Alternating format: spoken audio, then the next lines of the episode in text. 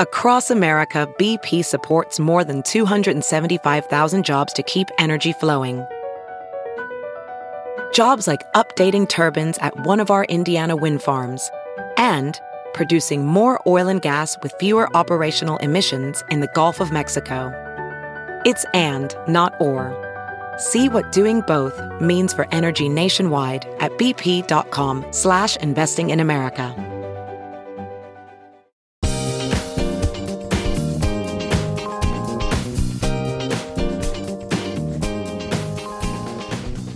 Your Ben Joravsky Show for Friday, April fourteenth starts now. On today's show, making her triumphant return to Oh What a Week, the great Rachel Hinton.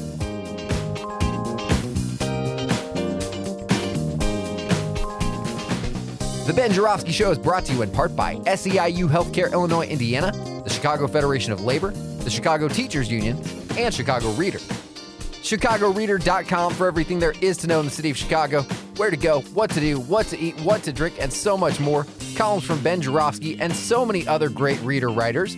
You've got to check it out. And if you like Ben Joravsky and you want to see more, just head to Chicago Reader dot com forward slash Joravsky. That's J O R A, V as in victory, S K Y. Hello again, everybody. Ben Joravsky here. Oh, what a week Friday it is. Rachel Hinton is joining me. Always a fun to talk politics with Rachel Hinton. Uh, before we bring Rachel on uh, and pick her brain about all the political issues of the day, or at least of the week, I got to give a shout out to another reporter, the great Gregory Pratt. And I uh, mean that when I say that. I've gone on and on many times about how I think, you know, in general, let me back up. In general, as a boomer, I'm always teasing millennials, like, your music sucks. Not nearly as good as our music.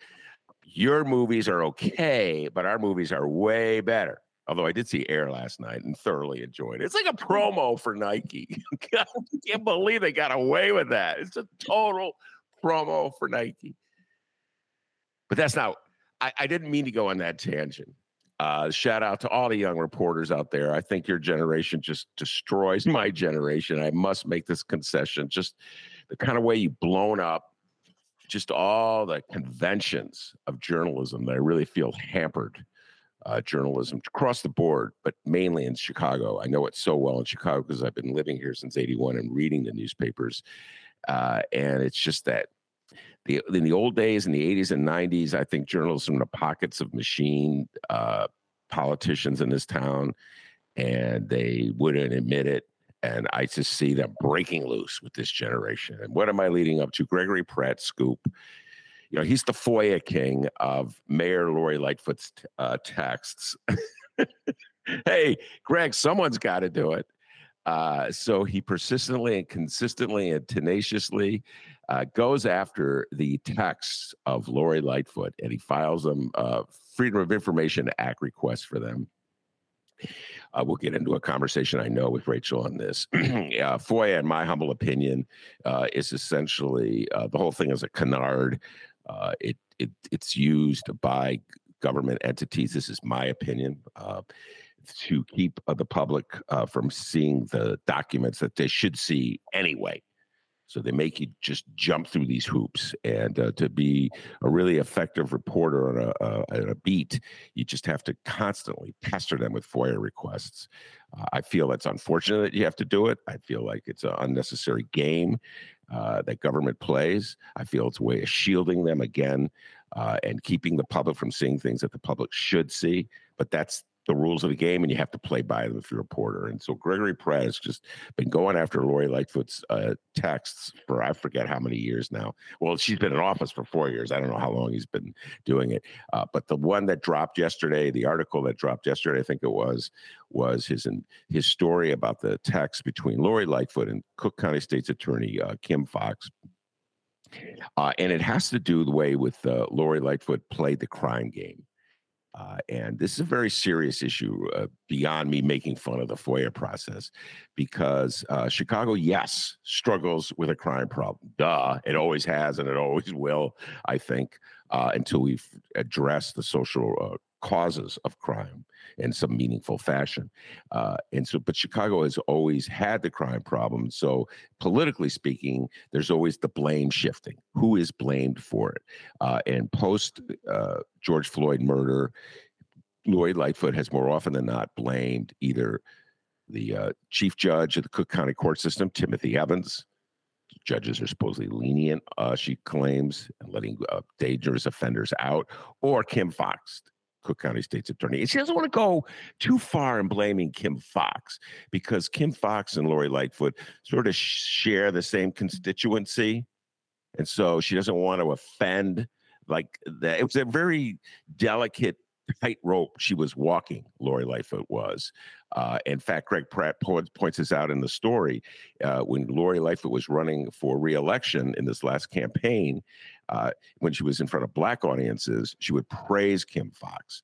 And she, when she was in front of white audiences, she would criticize Kim Foxx. And the reigning assumption is that Chicago is so segregated, nobody will ever know. No black person will ever know what a politician tells a white audience, and no white person will ever know what a black per- what she's telling a black audience. Hey, what are the what are the many byproducts of segregation in Chicago? It enables uh, politicians to talk out of two sides of their mouth, unless there's an inquiring reporter in the room uh, dutifully taking notes and then keeping track of what the politician says to the black audience and what the politician says, the white audience. Um, and um, in his story, uh, he tracks down the texts. He did the FOIA first to Lori Lightfoot, Greg Pratt did, and then she just she just released selective text. And when he called Kim Foxx for comment, she was like, "I'll release all the text." So it's like filled in the gaps. And what we saw, there's just a conversation. And in that conversation, Lori Lightfoot was basically essentially uh, just sort of repeating her talking points on this issue to Kim Foxx, uh, as though Kim Foxx was like a reporter who had to dutifully just take it down. And uh, pretty interesting little thing. Kim Foxx called her out, to put it mildly. Uh, the opening line is, uh, this is Kim Foxx taking offense at what Lori Lightfoot wrote. She quote writes, and I quote, "I'm assuming they misquoted you, given we don't give certificates judges do." She's talking about that, the controversial comment uh, that Lori Lightfoot made, uh, that the state's attorney's office is passing out certificates like they're candy, letting out dangerous offenders. If, if, if in fact you said this, I remain disappointed that you continue to say things that aren't true." Wow. Just telling it like it is in a text. And here comes Lori Lightfoot right back. And I just, this made me laugh out loud. "Kim, I apologize for my inartful words, which were not accurately captured." Once again, throwing the press corps under the bus. You know they were accurately. You, you, think, you think they were just going to make it up? You think she, well, you didn't quote me right. It's like Charles Barkley claiming he was misquoted in his autobiography. You think a reporter's just going to make up something you say? And you can't just prove that reporter wrong? You think a reporter is going to continue to have his or her job if they, if like you gave a public comment and they just said, no, they just made stuff up? But she still has to say, uh, they were not accurately captured. And yet at the same time, they're inartful.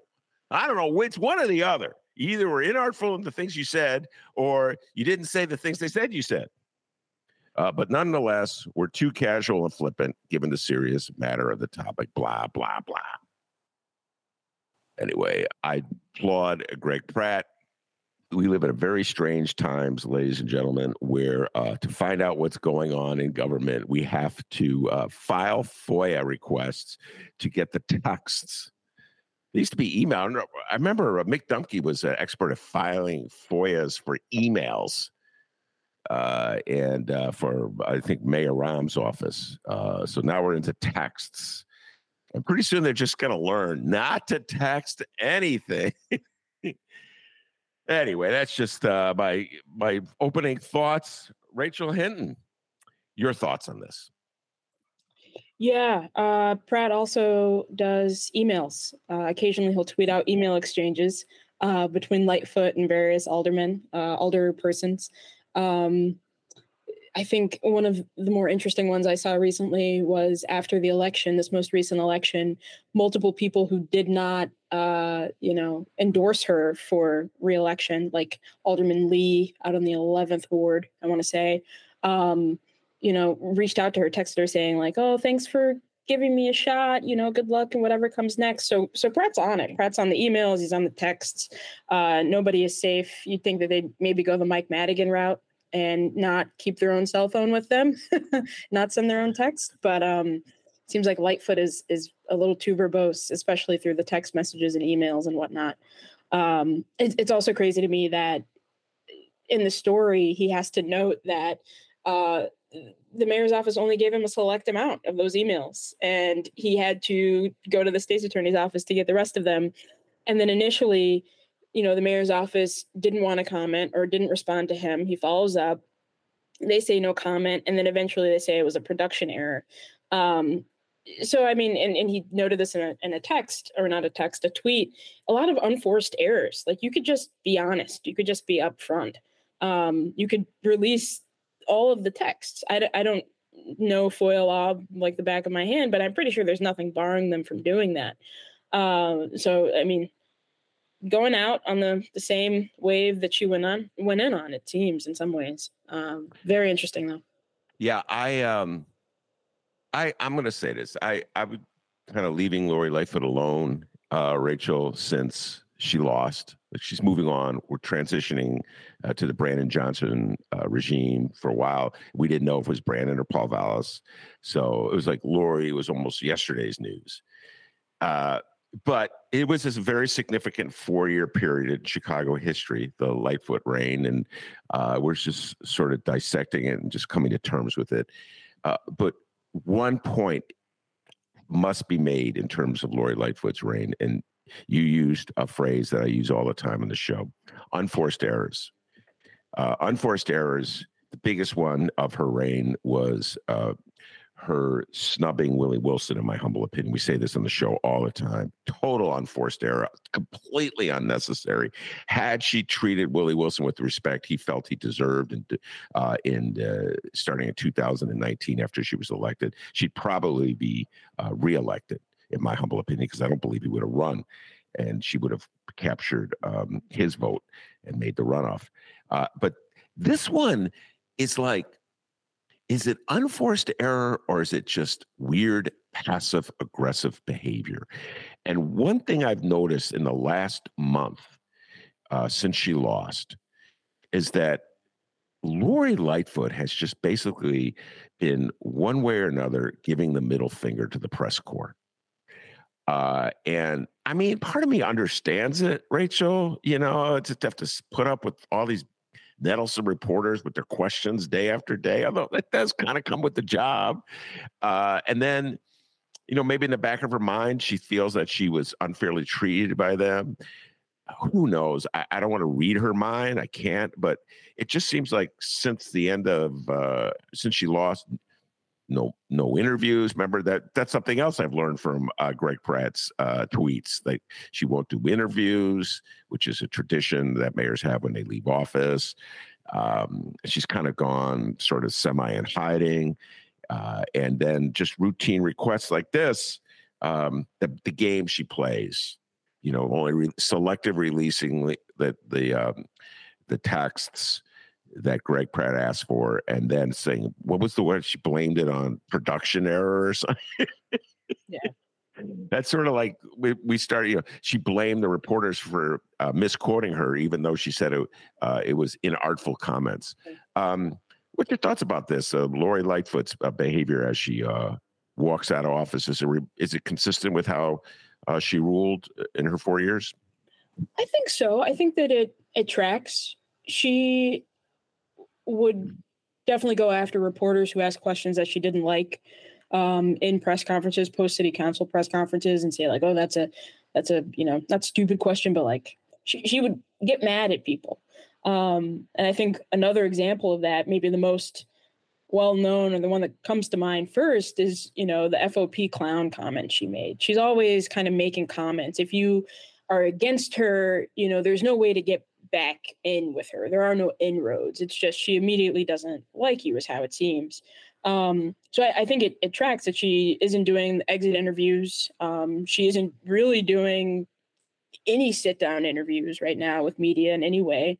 Um, I think there was maybe one instance recently, maybe it was post like the most recent city council meeting, where she did take a couple questions. But I mean, when I heard about that, I, I was surprised. I kind of expect her to go radio silent.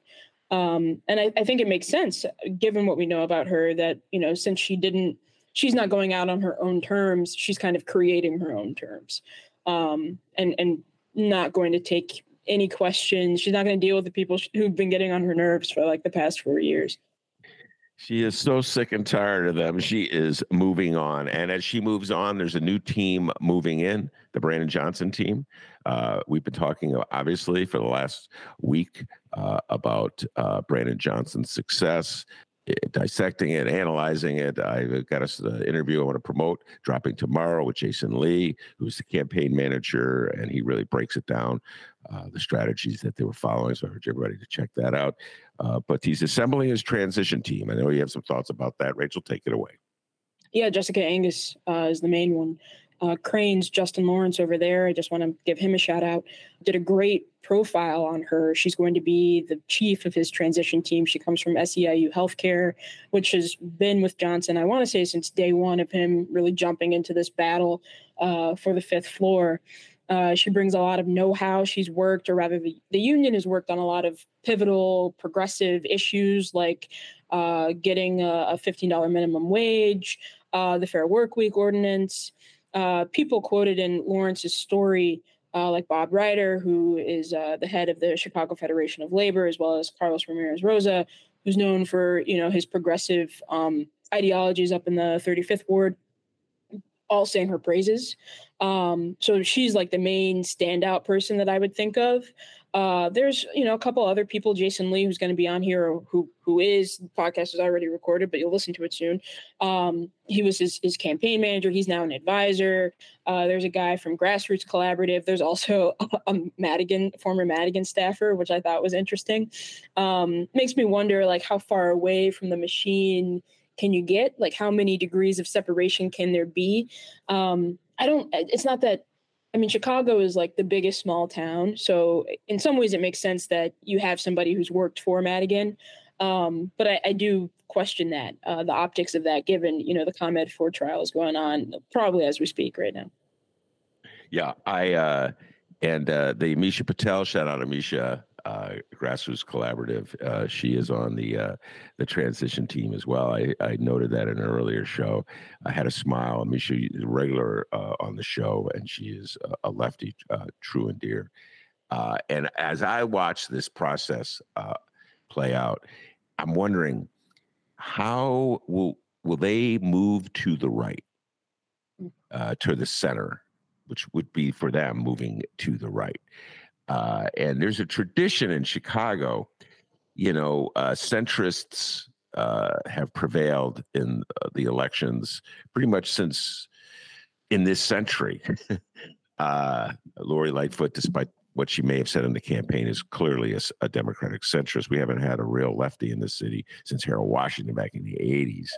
Uh, and so centrists are already in the center, so they don't really feel any kind of compelling need to move anywhere. They stay where they are. Uh, and uh, if anything, they may move a little right uh, from time to time. I'm really wondering, will people who ran, whose whole careers been on the progressive sides of things, uh, will they, um, will they, like feel compelled to sh- to prove to the business community, to the corporate world in the city, uh, to the, the voters who did not vote for them, uh, that they could play sort of like if like an even-handed way, and which finds them drifting or moving uh, to the right, even if it upsets their uh, uh, their constituents. What's your thoughts on this? Yeah, I think that'll be interesting. I mean, we saw Lightfoot. And whether that's because of just who she is or because of the political kind of environment that she faced, move away from many of the things she promised to do, many of the progressive reform kind of things she, she promised to do on the campaign trail. Um, I, I mean, that's one of the big questions I have is, okay, you ran on a progressive platform, but how much of that can you actually get done without scaring off the business people, without scaring, I don't know, people that you need to have relationships with? Um, I, I think, you know, this thing with the ShotSpotter contract, it was revealed earlier this week by the Sun-Times, shout out to them, um, that the ShotSpotter contract was going to be extended. Um, and, you know, Mayor-elect Johnson said that there are better ways to spend that money, but didn't say that he would necessarily end that contract. Um, even though he promised, I want to say on the campaign trail, um, that, that he would do that. And that's a, much of that stuff can be found on Block Club. Um, so I, I'm curious about that. I'm curious to see how, how he's going to handle ShotSpotter, how he's going to handle policing, relationships with police. Um, but I, I think, you know, the thing with his like uh, real estate transfer tax, I'm pretty sure that has to go through the General Assembly. I don't think Pritzker's on board with that. There was something that happened where at their meeting a week, two weeks ago, Um, where Pritzker didn't necessarily voice support for that. So so I think we're going to see him have to massage some of those things, but I don't know that we're going to see him go center left. Um, I, I think given the people who helped bring him into office, I think if he did that, he might be out also in four years. So. Yeah, no, it, uh, uh, I, the difference I draw between Johnson and Lori Lightfoot on progressive issues uh, is that, and this is me speaking, it, Lori Lightfoot was late to the party on these issues. There was nothing in Lori's background. This is the conversation I had with so many of my lefty friends, uh, Rachel, when they chided me for having voted for Lori Lightfoot. There was nothing in, they gave me such grief. Uh, there was, I'm still getting grief from him, but there was nothing in Lori Lightfoot's background to uh, even remotely suggest that this was, these progressive values were in her heart. She was a, an insider, corporate lawyer. Uh, she worked for the Daley administration. She was on the police board. She had that stone face that she would give, not not reveal, a great poker face. It really irritated a lot of activists who would be coming before the police board and to uh, plead the cause on behalf of somebody who had been shot or killed or what have you. And she would just have that face. And she would, and she said, well, I have to do this because this is a, a judiciary uh, board and I'm not supposed to show any kind of bias. I remember that was her explanation when the question was asked to her at the Hideout when Mick Dumke and I had her on. Uh, so, but there was nothing in her background to indicate that she was going to adhere to her progressive values. It had to be, you... the voter had to sort of willfully, be, like, give, put aside your skepticism, yeah, which is what I did. I like put, well, she's told me this, so, you know. Might as well believe it, huh? Might as well believe it. And then Mick Dumke would be making fun of me, Rachel. You can't believe her. What are you talking about? Um, whereas Brandon Johnson, this is his career. Yeah. This is, I mean, this, he's an organizer. It, yeah. And I think with Lightfoot, you know, at, at least you were in good company. You and, and many other Chicagoans were in good company. It wasn't like you voted for someone who, you know, no one else voted for and somehow they made it into the, the office. You know, like every, everyone voted, well, a lot of people voted for her. She became our mayor. And then we all realized slowly but surely, or maybe not even that slowly, progressives who were, you know, trying to ring the alarm, not slowly at all, that, oh, this was, this was a farce. This was not true. Um, I do think with Johnson, you know, pointing to this being his career.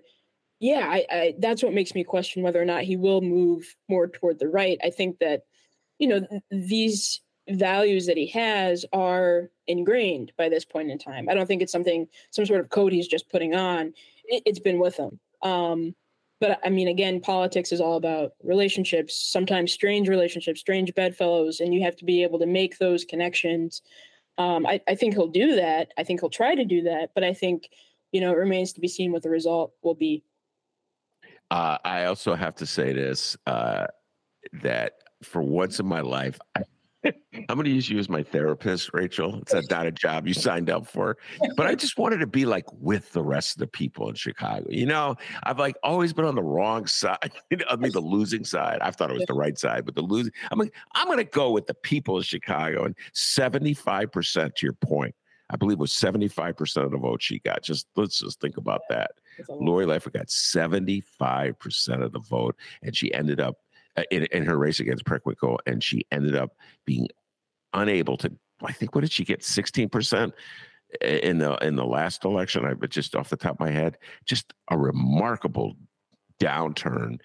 Uh, and um, so anyway, in twenty nineteen, I said, just for once, I want to be on the side that's winning. And boy, did I regret it. All right. Uh, that'll teach me a lesson. Uh, I want to uh, move on to another topic that's on my mind uh, and uh, get your thoughts about this. Uh, as we speak, you already alluded to it. There's the so-called Michael Madigan four trial uh, going on here in the city of Chicago. Uh, and it's sort of the forerunner, I think, of the Madigan trial itself. Uh, Michael Joseph Madigan, former House Speaker, former chairman of the Democratic Party, former uh, hugely powerful Um, political force in the city of Chicago and the state of Illinois.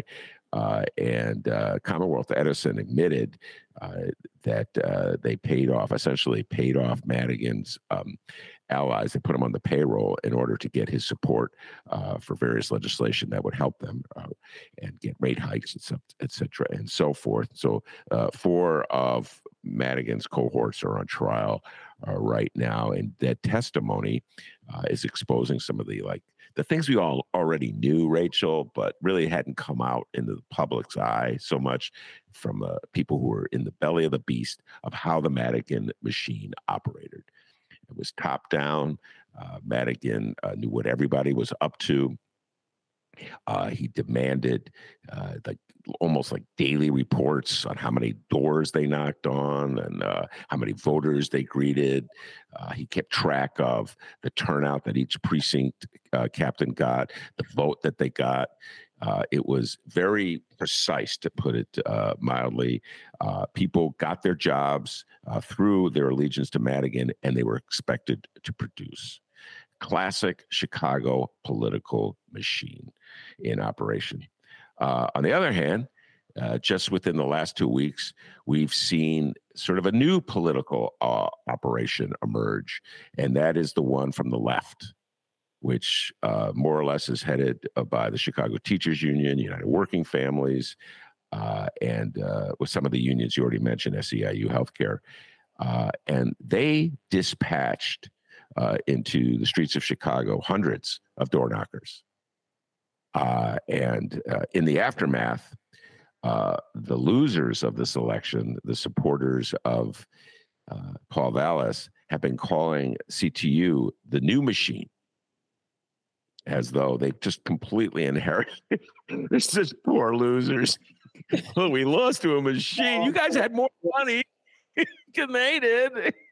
Uh, So I'd love to get your thoughts about contrasting uh, the Madigan operation that we're seeing uh, discussed uh, at the trial of the Madigan Four, and your thoughts about uh, the operation that Brandon Johnson and C T U uh, and United Working Families put together uh, that enabled Brandon to prevail. Go ahead.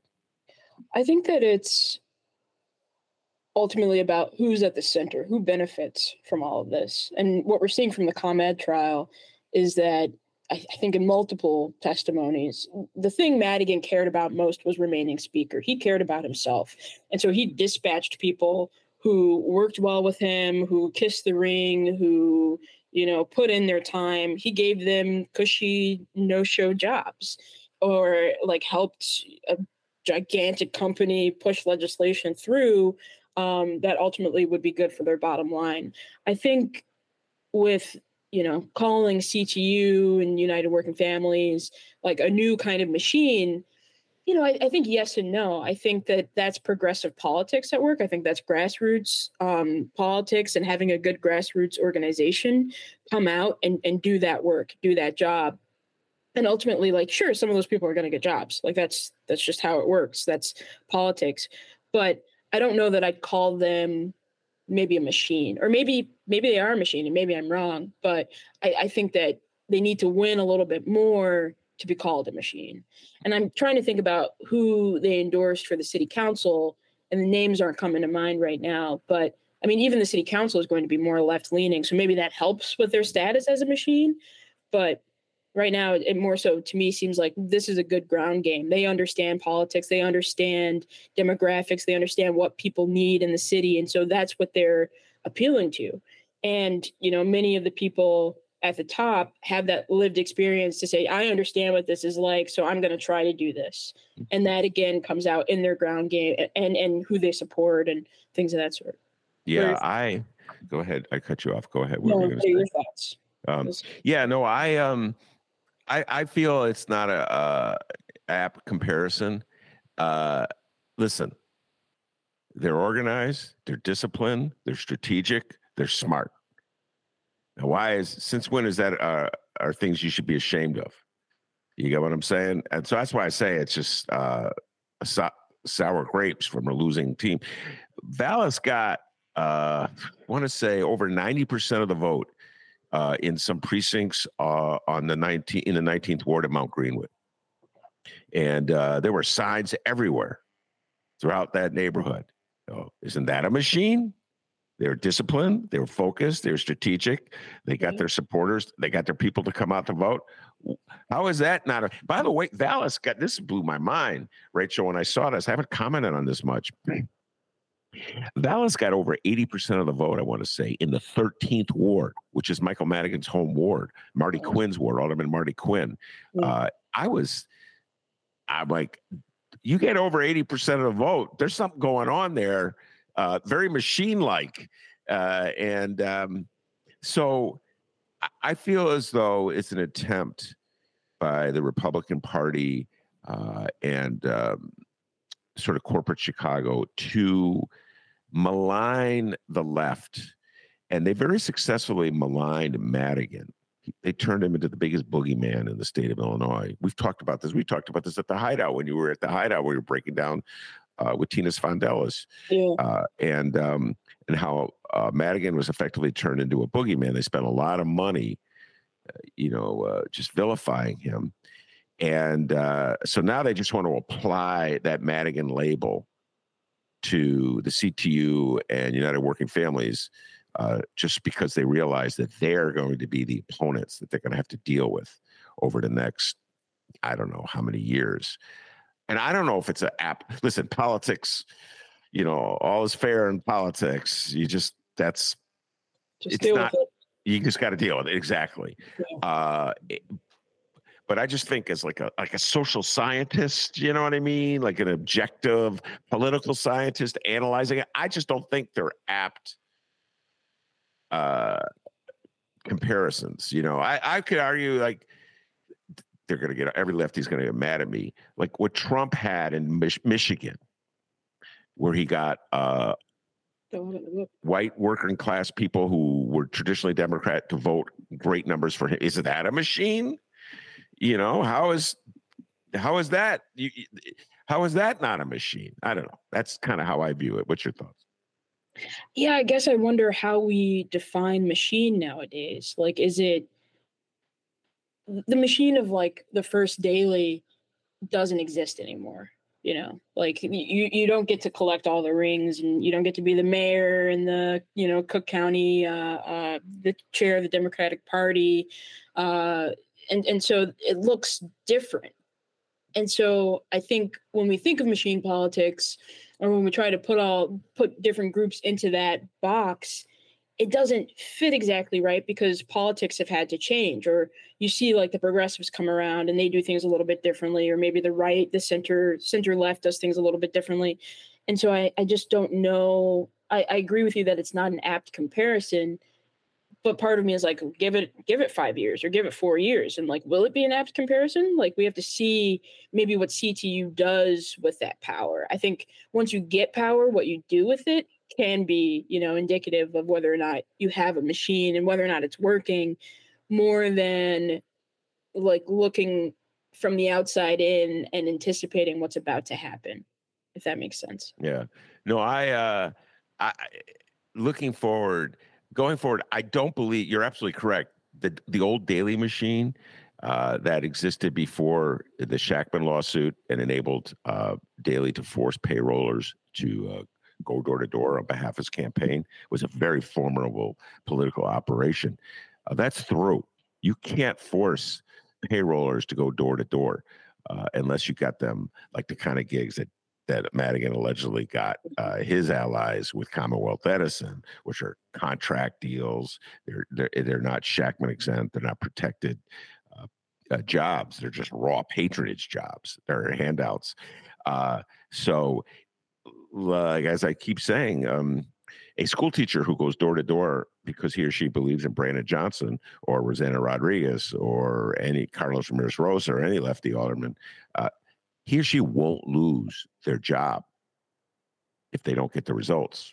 Sure. That's a protected position. Yeah. So there's a difference, I believe, between someone who's doing it because their job depends on it and someone who's doing it because they're a true believer. Uh, and um, so we may be seeing, a f- I'm very skeptical about, I'm very nervous about saying this. We may be seeing true believers of the left finally, after all these years, uh, taking uh, control of City Hall. All right, let's move on to the other big news of the week. I know it's on your mind. The convention, the Democrats chose uh, Chicago over Atlanta to have their twenty twenty-four uh, convention. Joe Biden announced it just a few days, I think, after uh, Brandon Johnson was uh, elected. Do you think there's a uh, correlation between those two events, getting Chicago getting the uh, convention uh, and uh, Brandon Johnson being victorious, or do you think there's other factors at play?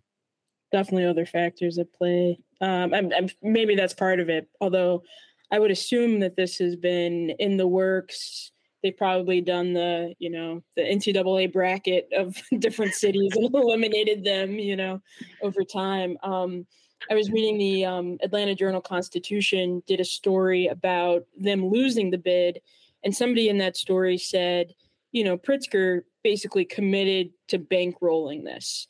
Uh, he would write a check of eighty million dollars. The D N C would have nothing, nothing to worry about. And, you know, that, that sounds pretty appealing. You know, if I was going to put on some big event and Pritzker said, hey, I'll cover it if you invite me, I'd do it. Uh, so I think that's probably the biggest thing, um, as well as, you know, historically, you know, the United Center, what, they held it here in nineteen ninety-six, either ninety-four or ninety-six, ninety-six, um, ninety-six. Uh, so there's already a history here. The United Center, you know, there's hotels and whatnot around it. It's going to be great for the city, rebuilding the city. Also, like we're the blue wall, basically. Um, and I think acknowledging, supporting, kind of, um, what's the word? Like rewarding us um, for that, rewarding Illinois, not me specifically, um, I think I think is also part of this. Yeah, the blue wall being Wisconsin, Michigan, uh, and Illinois. Illinois is pretty much uh, a blue state. You just take pretty much out of the state. That's a, it is a blue state. Uh, Rachel and I uh, and Tina Sfondeles, we, we did that breakdown. Uh, it, Dems swept statewide. Republicans have no clue as to how to make statewide inroads uh, uh, into Illinois because they're so dedicated to the MAGA faction, the extreme faction, that they can't move to the center on issues like abortion, uh, which are very uh, key issues in the state of Illinois, key issues throughout the country. Uh, but Illinois, they, the Dems uh, strategically want to have what they call, like Rachel said, the blue wall, Wisconsin, Illinois, Michigan, sort of just a, a formidable array of uh, electoral votes coming out of the Midwest. And uh, yeah, that if you add Pennsylvania to that mix, I don't think Trump, presuming Trump's the uh, the nominee, maybe it's DeSantis, uh, can can prevail. You have the, the The Republicans have to crack that. They did that with Trump uh, in twenty sixteen when they took Wisconsin and Michigan. Uh, Biden took them back uh, in twenty twenty. And uh, the, the st- strategy is to have the convention here in Chicago uh, and then um, uh, use that as uh, to build up support in these adjoining states, sort of make them share the spotlight. Uh, do you see any any uh, like back problems with that, uh, linking the Democratic convention uh, to Chicago? Because Chicago's been played. You know, Darren Bailey called it a hellhole, and uh, people, the Republicans have been running against Chicago uh, for the last, I don't know, eight years. Do you, do you see any possible uh, problems with the, the Democrats using Chicago for their site? I mean, it's possible given, you know, crime. Um, I think also around that time, the Republicans are doing their national convention in Milwaukee. Um, so trying to like chip away at that blue wall. Obviously, Illinois is the most reliable member, but Wisconsin, uh, given their state legislature, um, it could go either way. Um, so, I, I mean, I think that we'll see Republicans attack Chicago on crime. I think we'll see them attack Chicago on um, having a lefty mayor, even more left than the previous one, um, a lefty governor. Um, I, I think that we'll see like the typical Republican talking points, um, you know, whether or not that sticks. I mean, I think that that remains to be seen, especially like this is going to be late, mid to late August. I think August nineteenth to the twenty-second. Um, hot days, you know, crime could be pretty high at that time, probably will be. Um, so I'm sure that there's going to be something for them to use, but I don't think that that'll necessarily matter to Democrats. I think what matters most is we need to keep the White House. We need to, you know, keep the White House. We need to get as many seats as possible. Um, and I, I think that's going to be the main focus for them. Were you surprised uh, that uh, crime wasn't more effective for Vallas uh, in this election? The, the law and order themes. I was, yeah. Um, especially watching the returns come in. You know, like at the beginning of the night, he was he was up, and I thought, given everything that I've heard, the polls that I've I'd seen come out, I think W J N did a poll shortly before the election, or maybe a, a week or two before, that like the top issue for voters was crime. And the guy talking the most about crime, especially like with a law and order approach, was Paul Vallas. Um, so I'm I'm interested, like w- what happened is basically my my big question. And, and looking at, you know, election results, um, I do wonder if maybe people are seeing like, okay, that doesn't work. We should try something else. Let's try this other person who seems to like actually be committed to the things that they're saying on the campaign trail, um, or if it's, you know, something else, I guess. But yeah, no, that was, that was really surprising given well, our, even our other conversation we had on here. Sorry. Uh, and uh, so I just want to uh, give credit to another guest on the show, political strategist Anthony Jackson was on the show yesterday. Uh, and the point he made right off the top is, and I'm doing my best to paraphrase him, Black people still live in the city of Chicago and they vote. Yeah. And guess what? Their votes count too. Uh, and um, that was Brandon Johnson's victory, was a victory that he really owes to the Black people of the city of Chicago, eighty percent of the vote, uh, at least. And Vallas just couldn't top that. Uh, and uh, so clearly, and this is the point that Anthony made, and this is the point that Jason Lee has made on the show, Uh, and Brandon Johnson has made it as well, Stacey Davis Gates, that law and order discussions in the Black community are different than law and order discussions in the white community. It seems so obvious when I say it, but the power, the, the parties, particularly the Republican Party, treat it like it's one and the same, Rachel. And, um, and so we saw that play out last Tuesday, a week ago Tuesday. We saw that play out. eighty percent, like I said, you go down to uh, the nineteenth Ward, that Western Avenue divide, Michael Girardi shout out. Uh, on one side, on the west side of that divide, it's ninety percent for Vallas. On the east side of that divide, it's like eighty percent for Johnson. It's clear that there's a uh, two different worlds here Uh, on attitudes of law and order. Do you agree? Yeah, I would say it, it reminds me of what you were saying at the top of the show about, you know, you never know what's being said in the, the those other rooms, you know. Um, And I think that that goes for much of the city. You don't know what you don't know, um, especially if you don't surround yourself with or have friends who are Black if you're white, or white if you're Black, or even like other races as well. But you don't know how other people view these issues or the conversations they have around their dinner table around law and order and what does that mean. Um, so, I mean, I think that that, that makes sense. Um, And also, I mean, like th- thinking about that divide of like, okay, you've got ninety percent going for Vallas and eighty percent going for Johnson, and like a street divides them, you know, that that gets at, I think, one of the uh, the themes or the undercurrents in the election of like, this is a tale of two cities. This is a fight for kind of, you know, the soul of the city. You've got the, and, and it is about race. Um, and there are a lot of people who didn't want to say that it was about race, but I think ultimately it is. And I think to ignore race is to ignore kind of some of the, the big issues that the city is facing. Absolutely agree with that.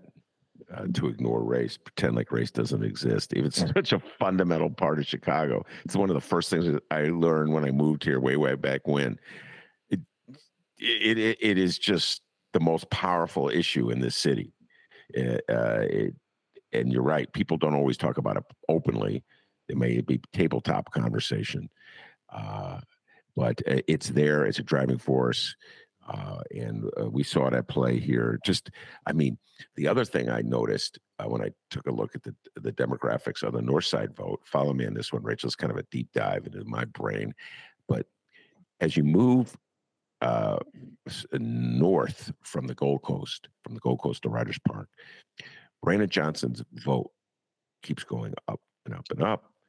And um, I was like, wow, man, uh, the white people that, that are that are north of, let's say, um, Fullerton or Diversey are more liberal than white people who, I'm sorry, I'm laughing at my own ignorance, uh, who live south of Diversey. And then, uh, again, shout out Anthony Jackson was on the show yesterday. He goes, but Ben, you have to realize there are a lot of other people besides white people who live on the North Side, north of Diversey.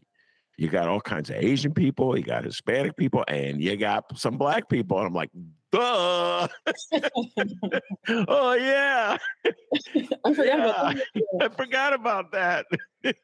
But the point is, is that, um, you know, if the city has any hope, as an old man looking back at it, Rachel, if the city has any hope, it is the fact Uh, that we're a diverse city, and not everybody is plugged into that exactly white and Black uh, mindset. There's so many uh, people in Chicago, particularly white people, just so plugged into it, you know, that knee-jerk reaction. Um, and it and it's like, maybe you can help me with this. This is going to sound really naive when I ask the question, but I'm going to ask it anyway. So why is it that an Asian person, Asian American, uh, who lives in the same neighborhood as a white person, which has the same crime issues for both of them? Mm-hmm. Okay, I mean, they're living on the same block, Rachel. Why is it that the Asian person somehow or other, when he, when he or she goes to vote, doesn't feel compelled to vote for the white law and order guy, but will vote for the the Black progressive? But the white guy's like, we got to crack down on crime. What's going on there, Rachel? Help me out. I need help. Understand. They live on the same block. They're dealing with the same issues. I need help, Rachel. Help me out. I think it's it's bias. You know, I think people more often than not don't question why they go for the law and order type, or even really consider the other person, or like why they don't consider the other person.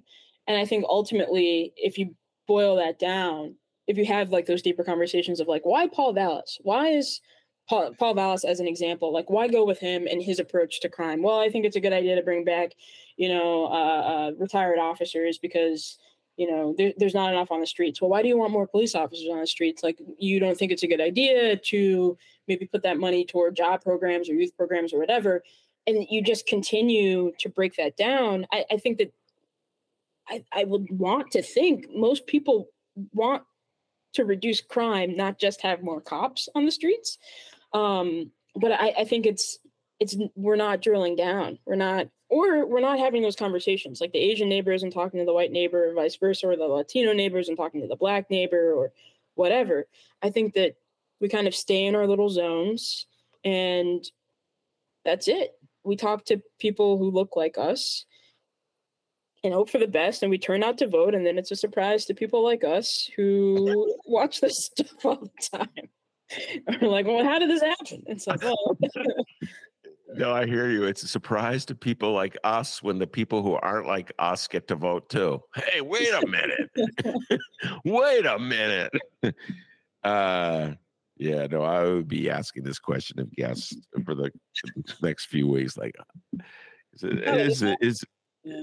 It just kind of gets at the heart of everything in the sh- city of Chicago when you think about it. You know, like th- this is a drastic. Like, you take away the income is about the same, the education level is about the same. You know, the professionals. Uh, yeah, you know, I, I think it could come down to on like age or like socioeconomic status or whatever. Like other things that like. Introduce some differences in a voting populace. But I think more often than not, it's like as you grow up or as a person experiencing the city or the world or whatever, you like begin to make your own conclusions about it. And so your conclusion on why is crime so high can go in two different directions. It's either we need social services or we need more police officers. And I don't know that there's ever really like a middle ground between those yeah. two sides or that they try to find it. So. All right. Uh, let's close by leaving the city of Chicago, sort of. We'll probably come back, uh, we'll probably come back in this conversation. Uh, as I told you before we went on the show, I'm utterly obsessed uh, with what's going on in Tennessee. Uh, and I've been talking about it all week. And just to remind folks who are just dropping into the show for today's episode, Uh, though I'm sure you all know what happened. Uh, the uh, there were two uh, state reps, two uh, black men, uh, uh, both named Justin, Justin Jones, Justin Pearson, who uh, spoke out vociferously on the issue of gun safety uh, in the aftermath of the shootings in Nashville. Six people killed at a, uh, a school in Nashville about two weeks ago. Absolutely abhorrent crime, should not be tolerated, in my humble opinion, this is me speaking. Uh, and... Uh, They uh, were expelled. Rachel, when that news hit me, I wrote about this. I'm like, expel? You could do that? You could just expel somebody? I mean, like, I put this in, uh, I wrote this out th- in a newsletter. I'm like, like, I've been dealing with Chicago politics since nineteen eighty-one, real powerful mayors. I've, I never remember any mayor expelling anybody. Rob would always be mad at Carlos Ramirez Rosa, never expelled him. You yeah. know what I'm saying? D- Daley hated Bob Fioretti, never expelled him. You know, Mike, even Michael Joseph Madigan, we just talked about most powerful sp- House Speaker. You know, he dealt with Mike Boese and all these Republicans yelling and screaming about him. He never expelled him. He did, he okay, he did kick out Darren Bailey. Uh, I mean, I don't even think the Republicans were comparing, complaining about that. But D B, the big fella, wasn't wearing a mask. And there were the rules where you have to wear a mask. As soon as he put the mask on, he came back. It's not like he said, you're not wearing a mask. I'm kicking you out of the legislature. I didn't even know you could do that. I, I, it, I'm like, Rachel, how clueless is the Republican Party? You know, I mean, the MAGA wing, which is pretty much the whole wing. You know what I'm saying? Like, this is how you're going to deal with a difference of agreement. You know, you t- go on and on about the woke mob and how you people are snowflakes and they can't take criticism. You can't say anything anymore. And you turn right around. You don't like what these guys said or the way they said it, or they had a bullhorn for like three minutes. Uh, and so you just expel them. I mean, what do you think that's going to do about your so-called outreach to the black community? Like, what do you think black people, how do you think black people are going to respond to that? You're just going to pick these two guys. I know Herschel Walker may support it or Clarence Thomas may support it, but I think it's pretty obvious that they're not indicative of like many people in the black community. help me out, Rachel. I need help understanding like what the Republicans are up to here. Go ahead. I think they wanted to make an example of these people, these state legislator legislators. And I don't think that they considered the consequences. I, I, since this story has come out, or since since they voted to expel them, or even before that, since before the vote to expel, there have been questions that have come up about Cameron Sexton, the speaker there, and like he doesn't actually, he, he may not actually live in the district where he should live to represent. Uh, uh, he doesn't actually live in the district, or, or th- those are the allegations that have come up. And there have been other questions about um, him, his leadership, his residency. Um, it's also been interesting following this discussion because the last time people were expelled from the legislature were for sexual assault. I think someone was like, I don't, I, I don't, I don't remember the other charge, but it was like sex, sexual assault or something. But again, I think that they mostly want to make an example of these people um, for not following some sort of quote unquote, like rule of decorum or something of that sort. Um, I, I don't think that this has any substance other than they can and so they will because they have the numbers. Yeah, they can and so they will without consequence. Uh, so I've been very impressed uh, with the two state reps, uh, the two Justins, as I call them. I've been watching them uh, on their clips on social media and reading their uh, articles about them and reading their quotes. Uh, and um, I feel like we're heading into, I said this to you before we went on the air, like a new age of Black empowerment. And um, I see it here in Chicago with Brandon Johnson. Uh, and I'm seeing it there in Tennessee. Uh, and I, I don't know how far it'll go. I find it encouraging as an old lefty uh, that like the next generation that's coming up is not giving up. And and both uh, Justins down in Tennessee continually link their current day progressive values to things that their grandparents taught them.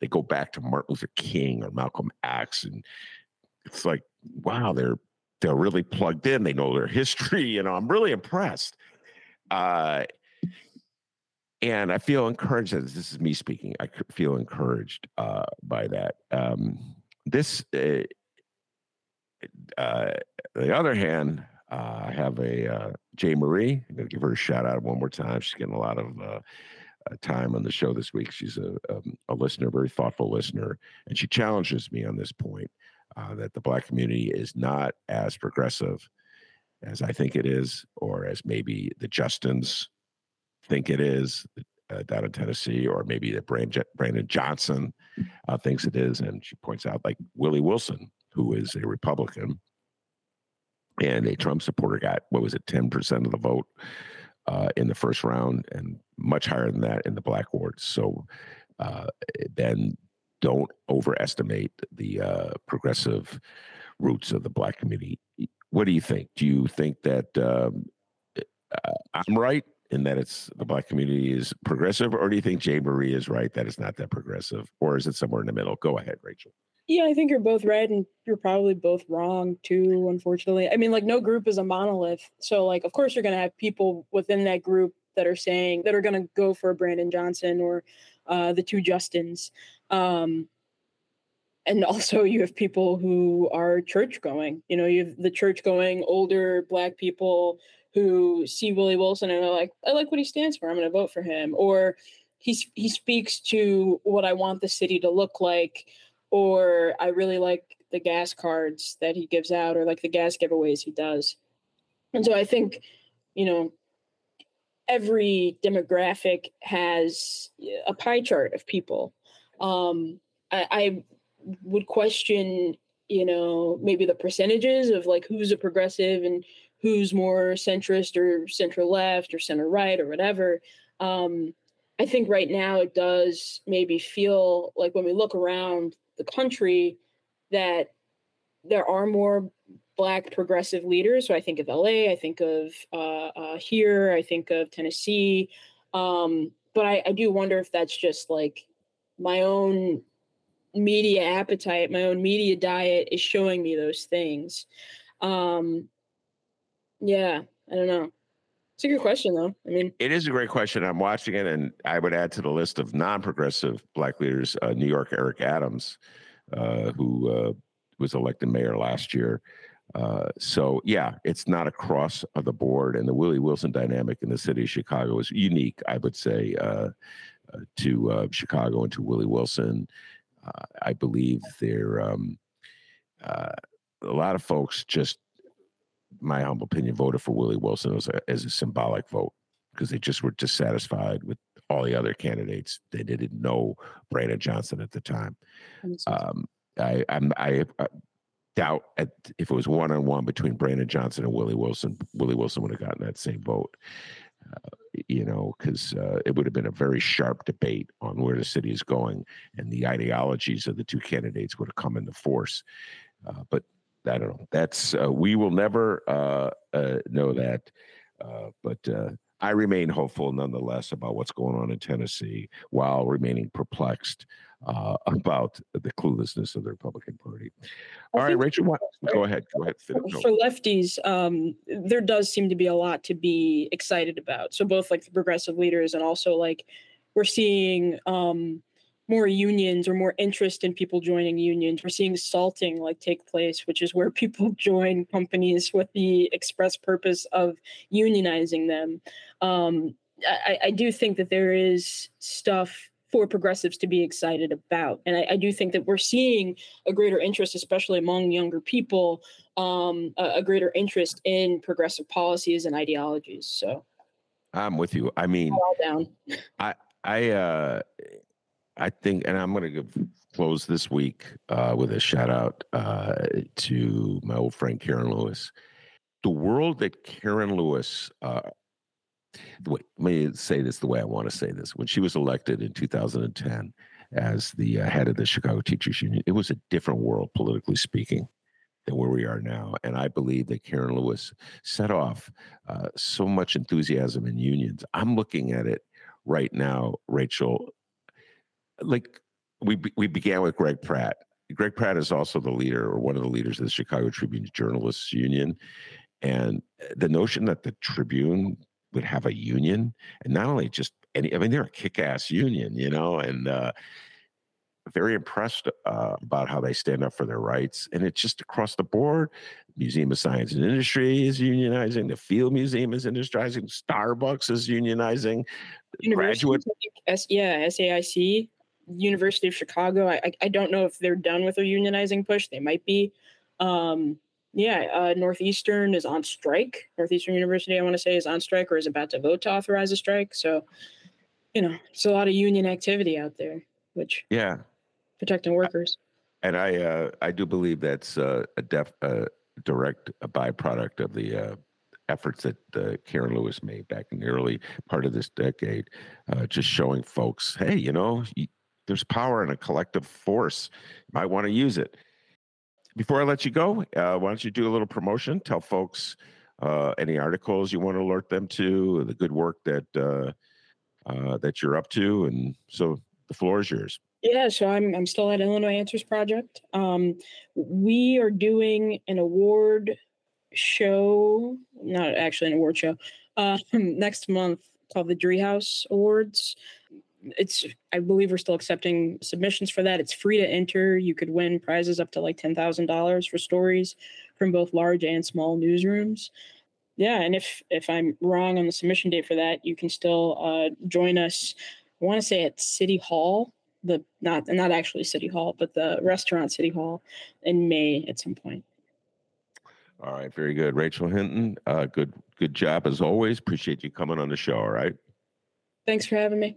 All right. Thanks, Rachel Hinton. Uh, I'm Ben Joravsky. Also want to thank producer Chris. Outstanding job as he always does.